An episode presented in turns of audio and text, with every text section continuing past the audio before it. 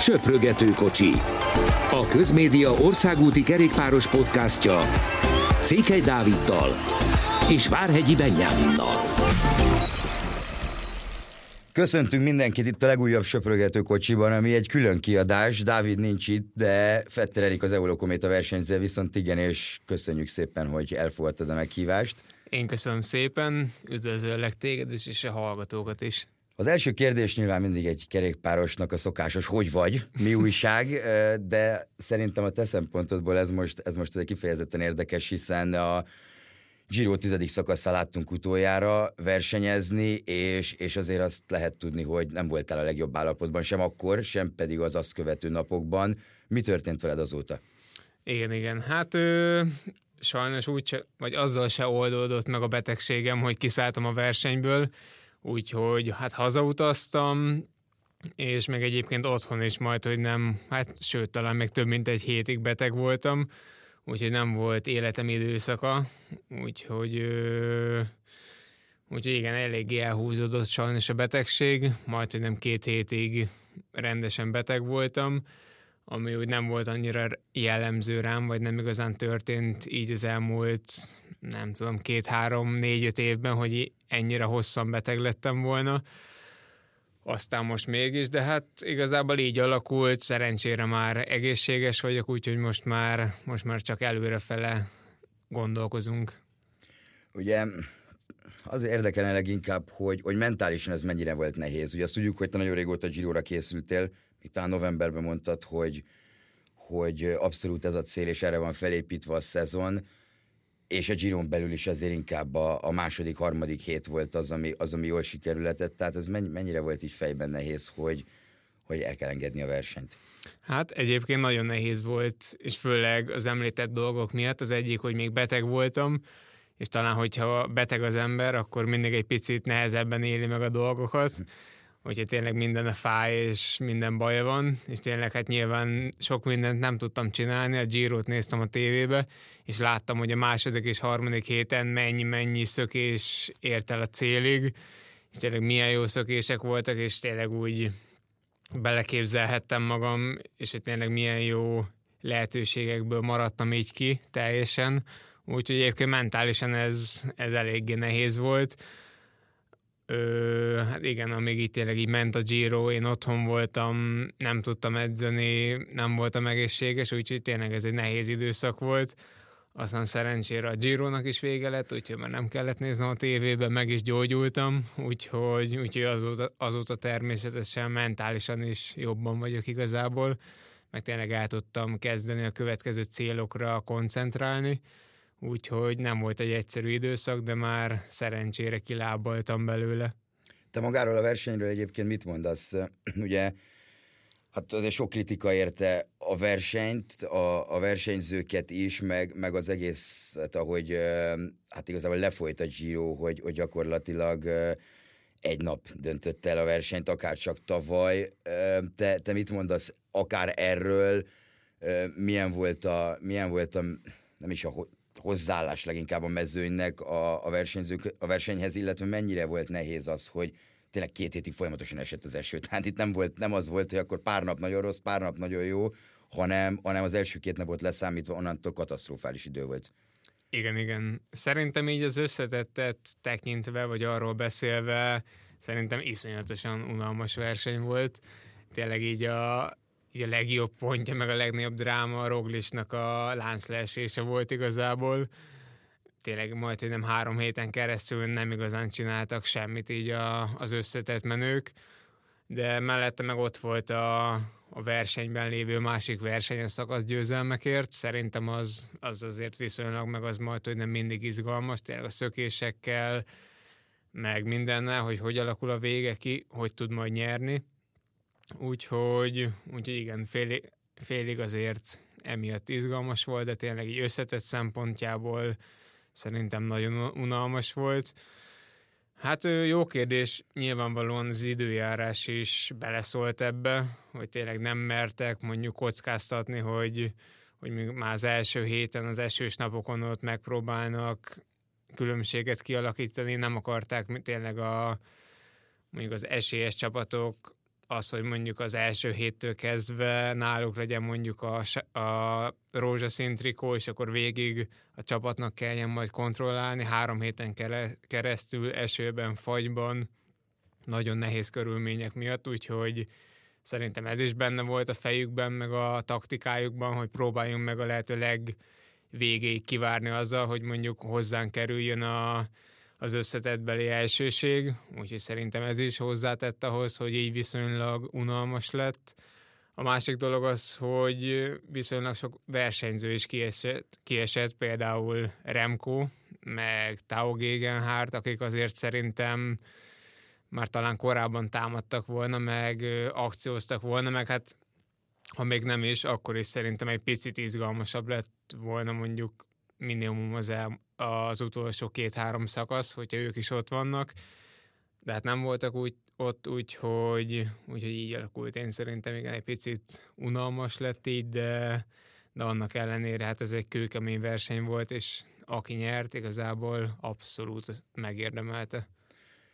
A versenyzők fejében, mikor azt látod, vagy azt hallod minden nap, hogy, hogy nem tudom, most öten szálltak ki, most megint tizen kiszálltak, és, és a Covid is kezd visszajönni, ez nálatok akár a csapatnál jelentette valami változást abban, hogy, hogy mennyire szigorítanak a dolgokon, illetve te, ti fejetekben mennyire van ez ott mondjuk egy, egy verseny közben, hogy úristen, most már megint rossz idő van, megint sokan kiszálltak, és, és egyre nagyobb az esély arra, arra hogy mondjuk az adott ember is, mondjuk te is el, el tudod kapni a, a vírus, szóval mennyire, mennyire tartotok ettől ilyenkor?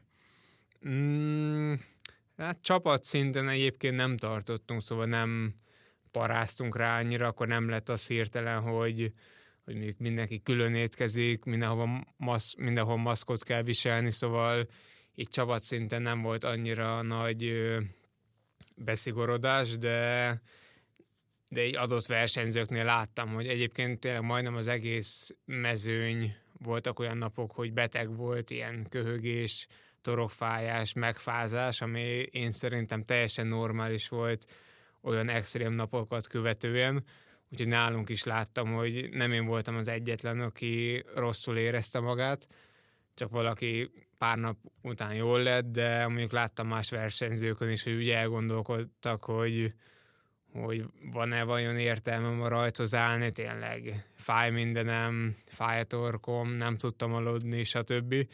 Úgyhogy szerintem a mezőnynek a kétharmadánál ez minden nap ott volt, így a fejben, hogy, hogy bakker, picit beteg vagyok, ma is szakadni fog az eső, úgyhogy mentálisan emiatt ez egy nehéz, nehéz verseny volt nagyon, hogy tényleg higgyél abba, hogy, hogy majd jobb lesz, jobb lesz az idő, te is jobban fogod magad érezni, annak ellenére, hogy, hogy a körülmények nem ezt mutatták.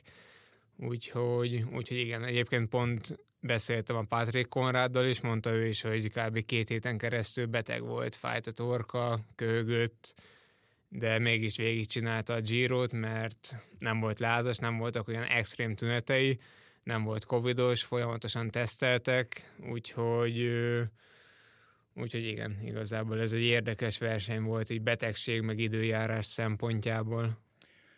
Még egy kérdés van a giro kapcsolatban, mert ugye azt hiszem a 13. szakaszt rövidítették le elég jelentősen.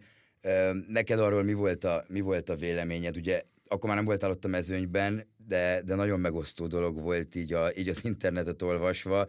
Nyilván a kerékpár rajongók azért, van egy olyan csoportja, aki teljesen tradicionális, és, és minél többet menjenek, minél igen, rosszabb igen. időben.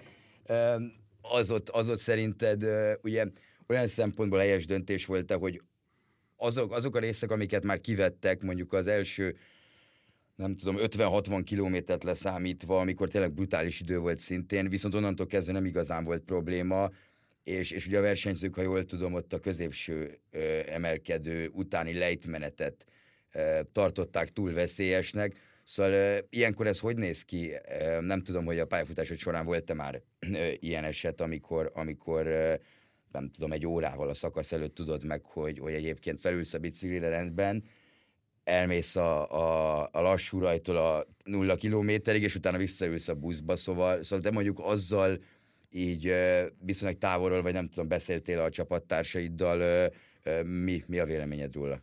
Hát egyébként pontosan éltem át ilyet. A tizedik szakaszon, ahol végül kiszálltam egyébként, én félig meddig emiatt indultam el, mert a szakasz megelőzően mentek a hírek, hogy valószínűleg le lesz rövidítve, lehet, hogy csak az utolsó 60-70 kilométer sík lesz megrendezve, hogy tényleg csak odállunk a rajthoz, és akkor egyből felszállunk a buszra, és elbuszozunk oda, mert tényleg szörnyű volt az idő. Aztán van így azt hiszem a, így a csapatok és a versenyzők között egy ilyen valamilyen Telegram csoport, vagy nem is tudom pontosan milyen csoport, nincs benne minden versenyző, csak úgy nem tudom, minden csapatból pár, ezt nem tudom pontosan, hogy hogy működik.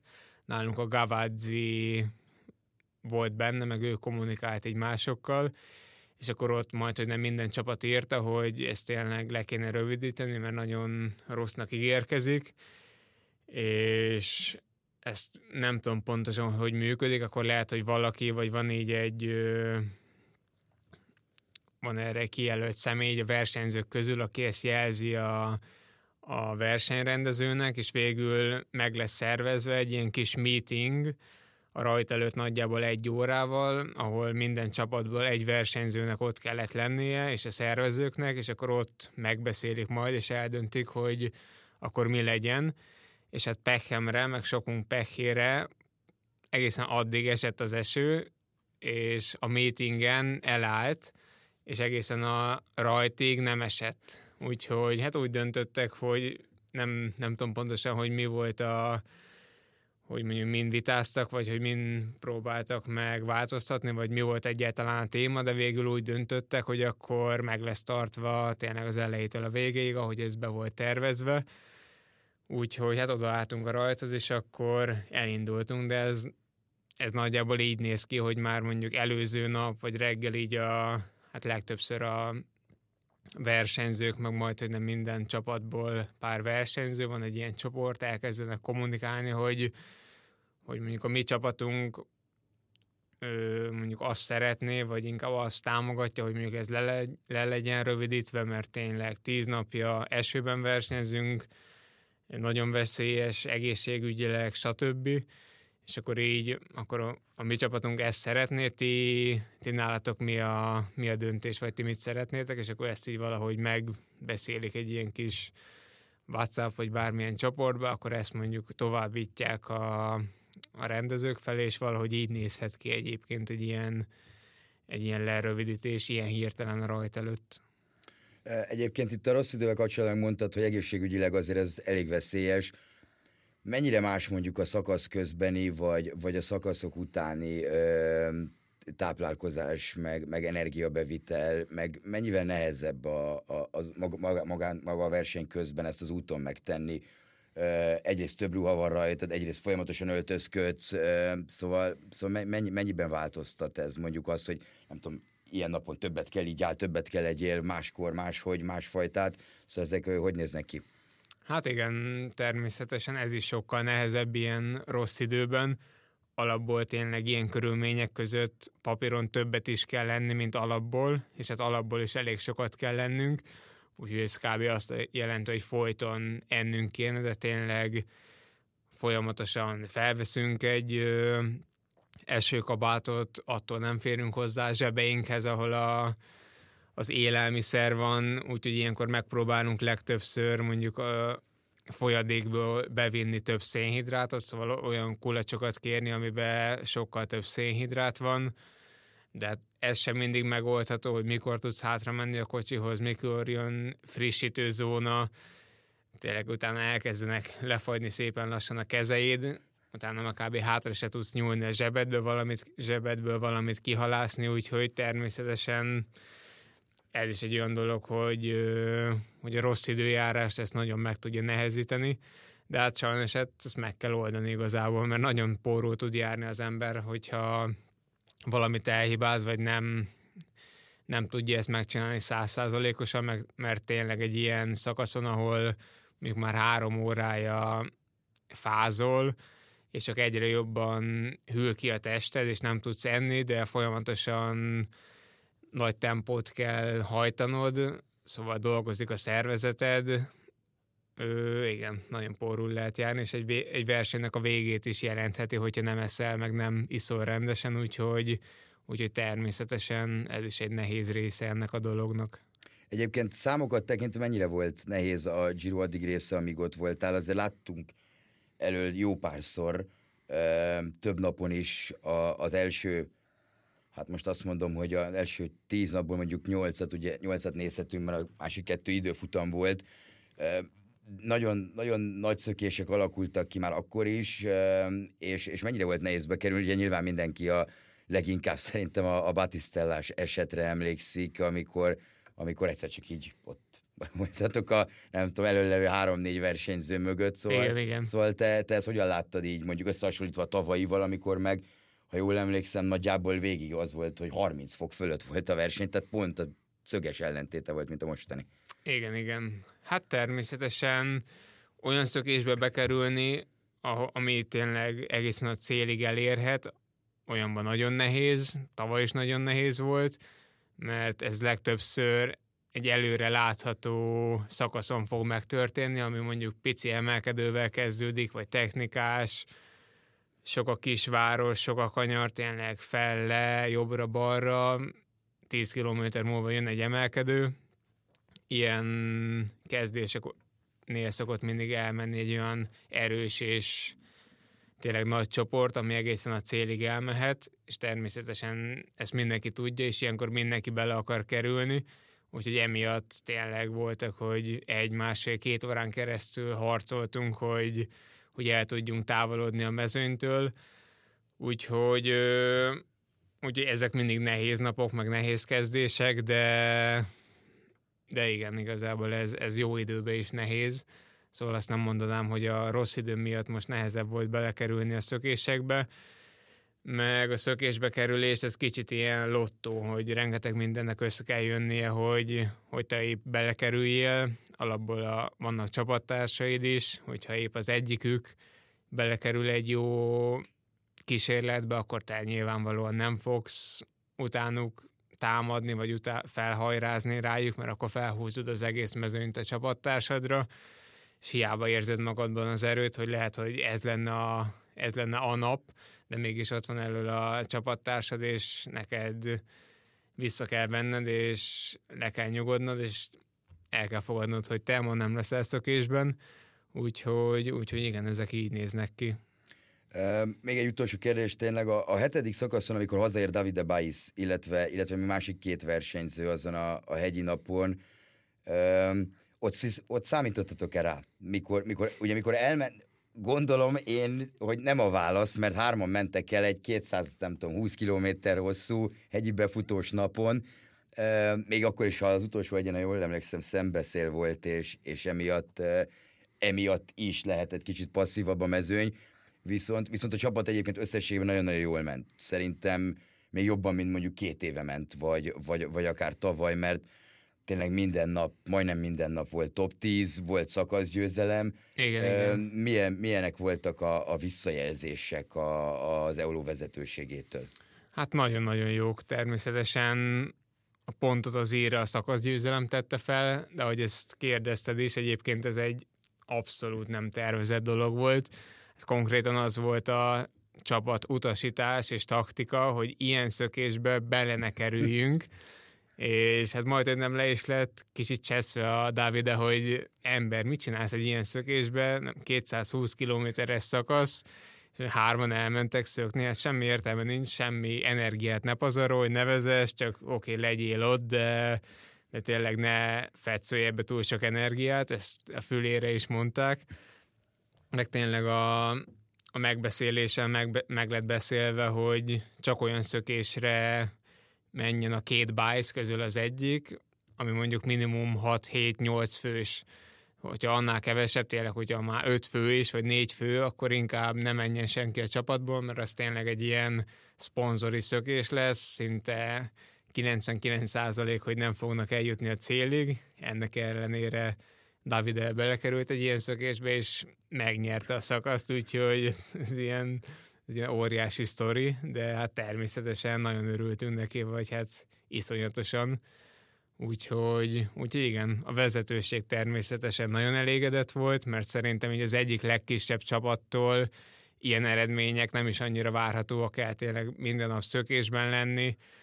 10 vagy 12 top 10-es helyezésünk volt, párszor eléggé komoly szakaszokon, mondjuk Ába nézével, sokszor lett negyedik, hatodik, meg, meg hasonlók, tényleg volt szakaszgyőzelmünk, és mellette most nem tudom pontosan hány napig, de egy, nem tudom, egy hétig vagy tíz napig nálunk volt a kék trikó, ami szintén óriási dolog, úgyhogy, úgyhogy szerintem a csapatnak ez a valaha volt legjobb gyírója volt. Egyébként most itt még eszembe jutott itt a kék trikóval kapcsolatban, hogy ti például mentek, hogy figyelitek a, a különböző, nem trikókat érő, de ilyen kisebb, hát nem tudom, ilyesmikre gondolok, hogy szökésben kimennyi kilométert van, és utána majd Milánóban felállhat a színpadra, vagy most adott esetben most ugye Rómában, meg a Gironak nem tudom, ahogy én néztem a szabálykönyvet, hát van legalább 8-10 ilyen más, kisebb összetetje, ami mindenféle dolgot néz, szóval ti, ti ezt figyelitek, mert azt mondom például, hogy a Korrateknél nézték ezt, vagy a Kofidisnál, hogy akkor most már ezt, ezt vigyük már haza, hogy valaki felálljon tőlünk is a színpadra. Aha, ö, hát nem igazán néztük. Egy dolog volt, az a, most hirtelen akartam mondani a nevét, a volt egy díj, ami azért járt, hogyha az a csapat kapta meg, vagy nyerte el, aki a lehető legkevesebb büntetést kapta. Ah, ez a fair play-es. A fair play, igen, igen, igen a, a fair play díj, vagy a fair play, a fair play csapat győzelem. E- ezt, hogy ezen azért elgondolkoztunk, hogy nyilván oké, most kezdjük a Giro, tehát mindenki próbáljon meg nem eldobálni kulacsot, nem szemetelni, nem nézők előtt intézni a kis vagy nagy dolgát, de hát végül nem mi nyertük meg, egyébként nem lett túl sok büntetésünk, csak egy-kettő, ami azért belefér, de hát nem nyertük meg végül, úgyhogy ez van. Meg egy másik dolog, a olasz csapattársaim a versenyt megelőzően nézték, hogy az egyik olasz fogadóirodánál lehetett arra fogadni, hogy ki, lesz a fekete trikó, szóval ki lesz a versenyen az utolsó. És ilyen óriási szorzók voltak rá, és tényleg így, így beszéltek egymás közt, hogy tényleg tedd fel az éves fizetésed rá, van rajtad van egy százas szorzó, tedd fel tényleg az éves fizetésed rá, minden nap legyél utolsó, erre koncentrálja végig, és vonuljál vissza, mert akkor a pénzt fogsz nyerni, hogy, hogy soha többet nem kell kerékpárra ülnöd, úgyhogy ezen így mókázgattak, aztán egyikük se ment rá erre, megfogadott, de ez ilyen, ez ilyen kicsit vicces dolog volt. Igen, egyébként régen még oda is adták konkrétan a fekete trikót. Nem tudom, hogy most ez még megvan-e, de, de a túron van például egy olyan, hogy aki utolsó, az egyik szponzor, ez a lastminute.com, vagy valami ilyen utazóiroda-szerű ah. dolog. Ö, egyébként a rajtszámokon van tavaly óta, és ők azt hiszem, aki az utolsó, a tavalyi versenyen, aki utolsó lett, talán Caleb Juven kapott egy nyaralást tőlük. Komolyan. Szóval, hát csak ezért is, ezért is megéri. Egyébként, amelyet a szponzorokról beszélgettünk, kiadott a csapat egy közleményt a második pihenőnapon, még a Giro közben, hogy, hogy szponzort keres a, az együttes.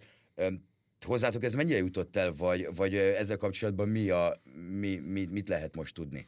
Hát mi egyébként konkrétan így semmit nem tudunk erről.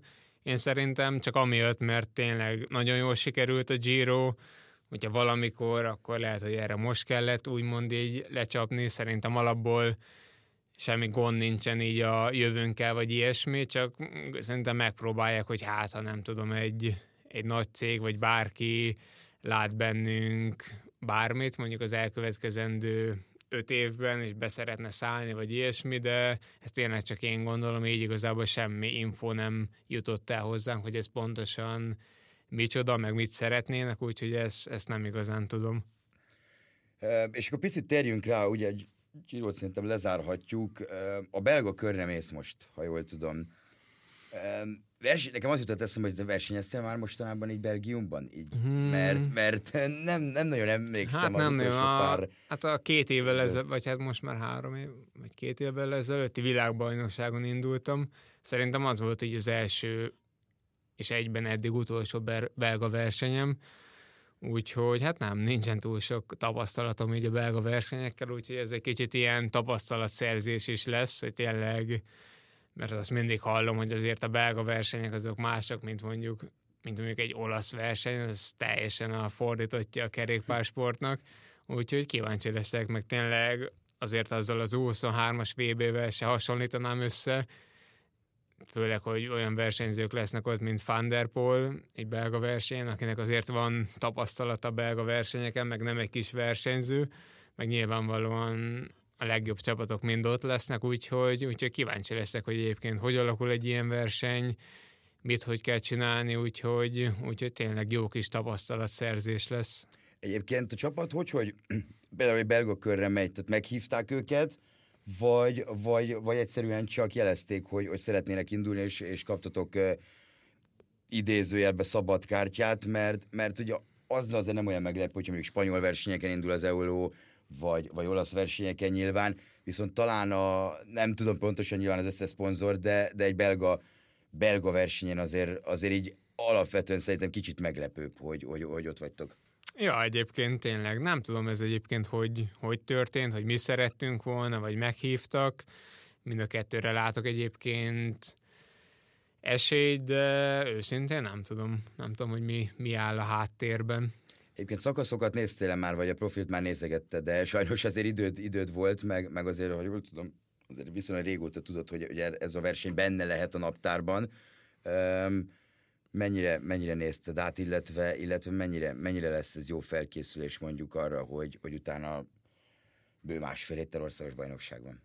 Hmm, nézegettem egyébként, hát lesz egy időfutam, lesz egy vagy két ö, ilyen síkap szakasz, ahol valószínűleg sprint lesz, meg lesz kb. kettő ilyen igazi belga, klasszikus féle szakasz, úgyhogy így fog kinézni nagyjából a verseny. Úgyhogy nézegettem természetesen. Szerintem az országos bajnokságra lehető legjobb felkészülési verseny, mert tényleg van egy időfutam, ami nagyon jó a időfutam országos bajnokság előtt. Hát az ilyen belga klasszikus verseny, a kis emelkedőkkel, folyamatos megindulások, kicsit kiszámíthatatlan verseny, az meg tökéletes a mezőnyversenyre, úgyhogy, úgyhogy szerintem ez egy nagyon jó felkészülés lesz, úgyhogy örülök is, hogy, hogy igazából ez lesz így a, az országos bajnokságokat megelőző utolsó versenyem, úgyhogy, úgyhogy reméljük a legjobbakat.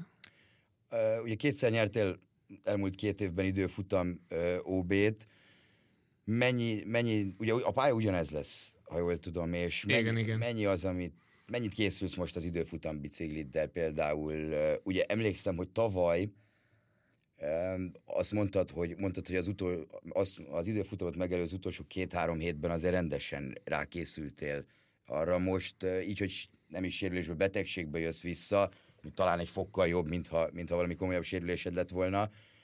Mennyi, mennyi az idő, amit, amit ezen töltesz, vagy inkább azért próbálod visszanyerni a, a formát a, a mezőnyversenyre, meg, meg a, igazából a mezőny szakaszokra mondjuk egy belga körön? Hát most is egyébként sokat készülök és edzek az időfutambicóval, meg egyébként már a Girot megelőző, megelőzően is rengeteget készültem, azért a Giron is lenyomtam két időfutamot, és azért ezek mind belekerülnek a testbe és a lábakba, úgyhogy ezek mind meg fognak térülni. Úgyhogy hát természetesen most is volt időm, meg lehetőségem, hogy az időfutam bicón edzek, úgyhogy természetesen készülök rá. Nem úgy, mint hogyha csak az időfutam országos bajnokság lenne az egyetlen célom, mellette természetesen edzem a, az országúti bicóval is, de abszolút készülök. Egyébként mennyit kellett kihagynod ott a betegség miatt? Mondjuk úgy értem, hogy amikor ilyen számottevően nem ültél rá a, a kerékpára, vagy egyáltalán, vagy még, vagy azt mondod, hogy még hát igazából ez még edzésnek sem ment el ez a, ez a mai nap. Hát egyébként majdnem, majdnem két hét volt így összesen. Tényleg nem két hét teljes kihagyás volt, vagy pihenés, hanem úgy nézett ki, hogy, hogy, hogy mondjuk a Giro pihenő naptól elkezdve számítva, akkor ott azt pihentem teljesen, akkor kedden nyomtam egy két-három órát az emelkedő tetejéig, akkor utána kiszálltam a lejtmenetbe, akkor utána egy három napot szerintem biztosan teljesen pihentem, akkor utána megpróbáltam edzeni egy-két napot, aztán nem voltam jól, akkor megint pihentem két-három napot, aztán megint elkezdtem edzeni, úgyhogy így picit így össze-vissza volt, pici edzés, pici pihenés, de így lényegi munkának nem mondanám abszolút, úgyhogy majd, hogy nem így két hét kimaradt így rendes edzés és felkészülésből, úgyhogy ja, friss leszek legalább. Igen, az Óbén tegnap volt benne a Dauphine alatt Dina Marci, és, és ő mondta, hogy hát Eriktől nem tudja, hogy most mire számíthat, mert ugye pont azért, mert most azért nem versenyeztél, Nyilván a belga kör majd jól fog jönni ebből a szempontból. Te mire számítasz magadtól? Azért olyan szempontból más lesz a szituáció az elmúlt évekhez képest, hogy most már te is egyedül leszel, meg, meg a legnagyobb esélyesek azért abszolút mindenki egyedül lesz. Tavaly Marcival voltatok együtt, és, és össze is tudtatok dolgozni. Mennyi, mennyiben lesz így más, és, és milyen versenyre számítasz? Nyilván azt azért leszámít, hogy reméljük az idén nem ütik el a szökést. Igen, igen. Hát ö, hasonló versenyre számítok egyébként. Teljesen kiszámíthatatlan. Sajnos az első kétharmada versenynek lényegében sík, úgyhogy az, az így nem egyszerű számunkra, tényleg akik egyedül vagyunk, mondhatni. De hát megpróbáljuk majd tényleg kihozni a, a maxot, meg tényleg mindig minden szituáció függő lesz, hogy épp ki hol van, ki mit csinál, úgyhogy kíváncsi vagyok, mert egyébként én szeretem az ilyen versenyeket, ahol mondjuk nincs rádió, viszonylag nagy káosz van, meg olyan érdekes dolgok történnek, és a Magyar Országos Bajnokságon mindig szoktak ilyenek lenni, úgyhogy, úgyhogy várom egyébként egy ilyen nagy kérdőjel az egész, de hát ugrunk bele egy fejest. Egyébként neked ilyenkor hogy van megoldva a segítség a, a bajnokságon, akár szerelésileg a, a kerékpár összerakása, illetve, illetve mondjuk frissítőket, hogy, hogy kapsz az útszélén? Hát, ö, hát a sportigazgatom szerelőm apukám, a, a Kitchen Truck Queen and Boss a anyukám és a mamám, szóval ők a séfek, és a, hát a frissítőket meg valószínűleg a, így a magyarországi masszőröm, vagy akihez járok, masszázsra valószínűleg ő fog abba segíteni, úgyhogy, úgyhogy szerintem úgy fog ez felállni, hogy, hogy apukám fogja vezetni az autót, lehet, hogy mellette fog még ülni valaki, azt még nem tudom pontosan, és valószínűleg, mivel lényegében körpálya az egész, vagy körözni fogunk, ezért majd a, a, a masszőröm meg lehet, vagy, vagy lehet együtt majd az anyukámmal, ők meg majd a, a földről fognak engem frissíteni és segíteni, úgyhogy, úgyhogy így néz ki a, az EOLO staff a magyar bajnokságra. Két szóba került itt ma már Patrick Konrád, ugye azt lehet tudni, hogy vele beszéltél elég sokat, meg, meg az ausztriai kiköltözés, és talán nem titok, hogy, hogy az elmúlt napokban is azért foglalkoztál ezzel a témával bőven. Ez a kérdés most, most hogy áll, illetve, illetve mi, mik azok a tanácsok, amiket mondjuk ő tudott neked javasolni. Én nem tudom, hogy ő, ő, ő konkrétan most Ausztriában éle. Igen, igen, ott él. Ö, hát igazából így kicsit így körbe mutatott engem, nem volt egyébként túl extra, igazából csak arra voltam kíváncsi, hogy egyáltalán tetszik-e a hely, meg hogy milyen adottságai vannak a régiónak így edzés szempontjából, mert az a fő cél, hogy igazából a lehető legjobban tudjak majd edzeni úgyhogy így körbemutatott, elmentünk edzeni egy három órát, meg tényleg így megmutatta így az alap dolgokat, meg így mesélt, hogy mi hogy van, reptérre mennyi idő eljutni, meg ő hogy szokta csinálni, úgyhogy így minden ilyen, ilyen átlagos, alapvető információt megosztott velem, úgyhogy, úgyhogy igen, így nézett ki egyébként ez a kis kiruccanás. Arról véletlenül nem mesélt, nem tudom, hogy ha igen, és ez elárulható-e, pont a napokban olvastam, ja, hogy igen, valószínű igen. megy a trackbe. Ja, kérdeztem is egyébként, én még pont nem hallottam róla, és kérdeztem egyébként, hogy meddig van szerződése, meg hogy mik a tervei, hogy meddig akarja folytatni, mert hát mondta, hogy már azért nem, nem fiatal, 32 vagy 33 éves. Aztán hát egy kérdeztem, hogy, hogy azért valószínűleg szeretne majd a, a, a boránál maradni. Én kérdeztem, hát mondta, hogy Hát, hogy per, persze természetesen az a cél, mert tényleg a pályafutása elejétől ott van. aztán így, így semmit nem mondott arról a, arról a trekkes beharangozásról, aztán igen, ezt így pont így beszéltük, hogy hát így valószínűleg azért így marad a boránál, mert ő szeret ott lenni, meg, ő, meg vannak vele elégedve természetesen. Aztán így jöttem hazafelé, és láttam, hogy apukám írogatott nekem, hogy a, hogy a, a Patrika Lidl trackhez igazol, és hogy nem is pontosan értettem ezt, nem tudtam, hogy milyen Patrik, mert pont most beszéltem vele, hát ő most mit keresne a Lidl tracknél, aztán hazaértem, és én is láttam a, a Twitteren ezeket a, ezeket a híreket, aztán nem tudom igazából, nem mondta nekem, hát természetesen akkor még lehet, hogy csak ilyen beszélő stádiumban van ez az egész, nem igazán tudok erről sok mást. Ez is, ez is jó, ez is jó sztori mondjuk. És még utolsó kérdés, emlékszem pár éve a, a Drive to Survive-ot te ajánlottad a figyelembe, és ugye most csinálták, a, vagy a hát tegnap adták ki a, a Tour de France-os dokumentumfilmüket. Azt te már láttad-e?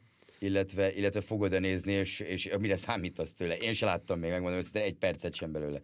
Elkezdtem nézni tegnap, hát az első részt megnéztem, tetszett egyébként, meg bízom benne, hogy meg nem is igazából nekem kell tetszenie, mert nekem azért nem fog olyan rengeteg újat mutatni.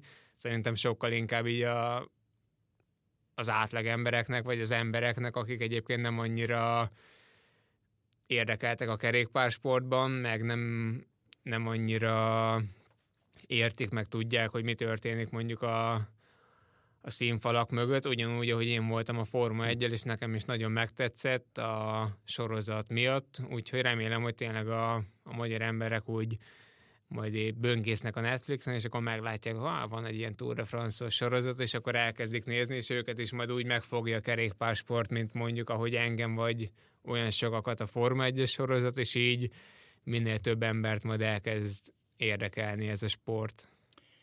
És akkor most már tényleg zárásként a belgakör OB, azt lehetett tudni, hogy utána e, mi a program, mondjuk július-augusztus, nem tudom, világbajnokság, hasonlók? Hát a versenyprogramot még abszolút nem tudom. Azt tudom, hogy lesz egy, egy hosszú felkészülési, meg edzőtábor sorozatom lényegében egész július, meg, meg szerintem augusztusban is bele fog nyúlni. Ezt leginkább én szeretném egyébként, mert tényleg szeretnék majd így az OB után így húzni egy vonalat, hogy oké, okay, itt volt a, vagy eddig tartott lényegében a szezonom első fele, akkor kicsit mondjuk egy hétig, vagy nem tudom, az a, az a terv, hogy akkor lehet pihenek, vagy ilyesmi kicsi kikapcsolódás, és akkor utána majd mondjuk júli 1-től, vagy nem tudom pontosan mikortól, meg akkor egy, egy hosszú, mondjuk egy 5-6, vagy inkább 4-5-6 hetes felkészülésben, a magaslati edzőtáborral, meg tényleg nagyon jó felkészülés, felkészülést szeretnék majd csinálni, mert rengeteg versenyünk lesz még majd augusztus, szeptember, október, hogy tényleg majd így az év végére időzítsek egy nagyon jó formát, és akkor majd tényleg ott úgy, úgy helyrehozzam igazából az egész évemet majd, mert tényleg így a, az első fele nem sikerült annyira jól sajnos, de hát még sok, sok idő és sok verseny van előttünk, hogy, úgyhogy ez a tervem, hogy majd szépen felkészülök a, az útsó blokkra. Ehhez kívánok sok sikert, és még egyszer köszi, hogy elfogadtad a meghívásunkat. Köszönöm szépen én is. Mi pedig hétfőn jelentkezünk már ismét Dáviddal, ahol, ahol kicsit előre tekintünk a svájci körre, és összefoglaljuk, hogy Jonas Vingegor miért nyerte meg a Dauphinét, ha ezt talán így pénteken ki lehet jelenteni. Köszönjük a figyelmet, sziasztok!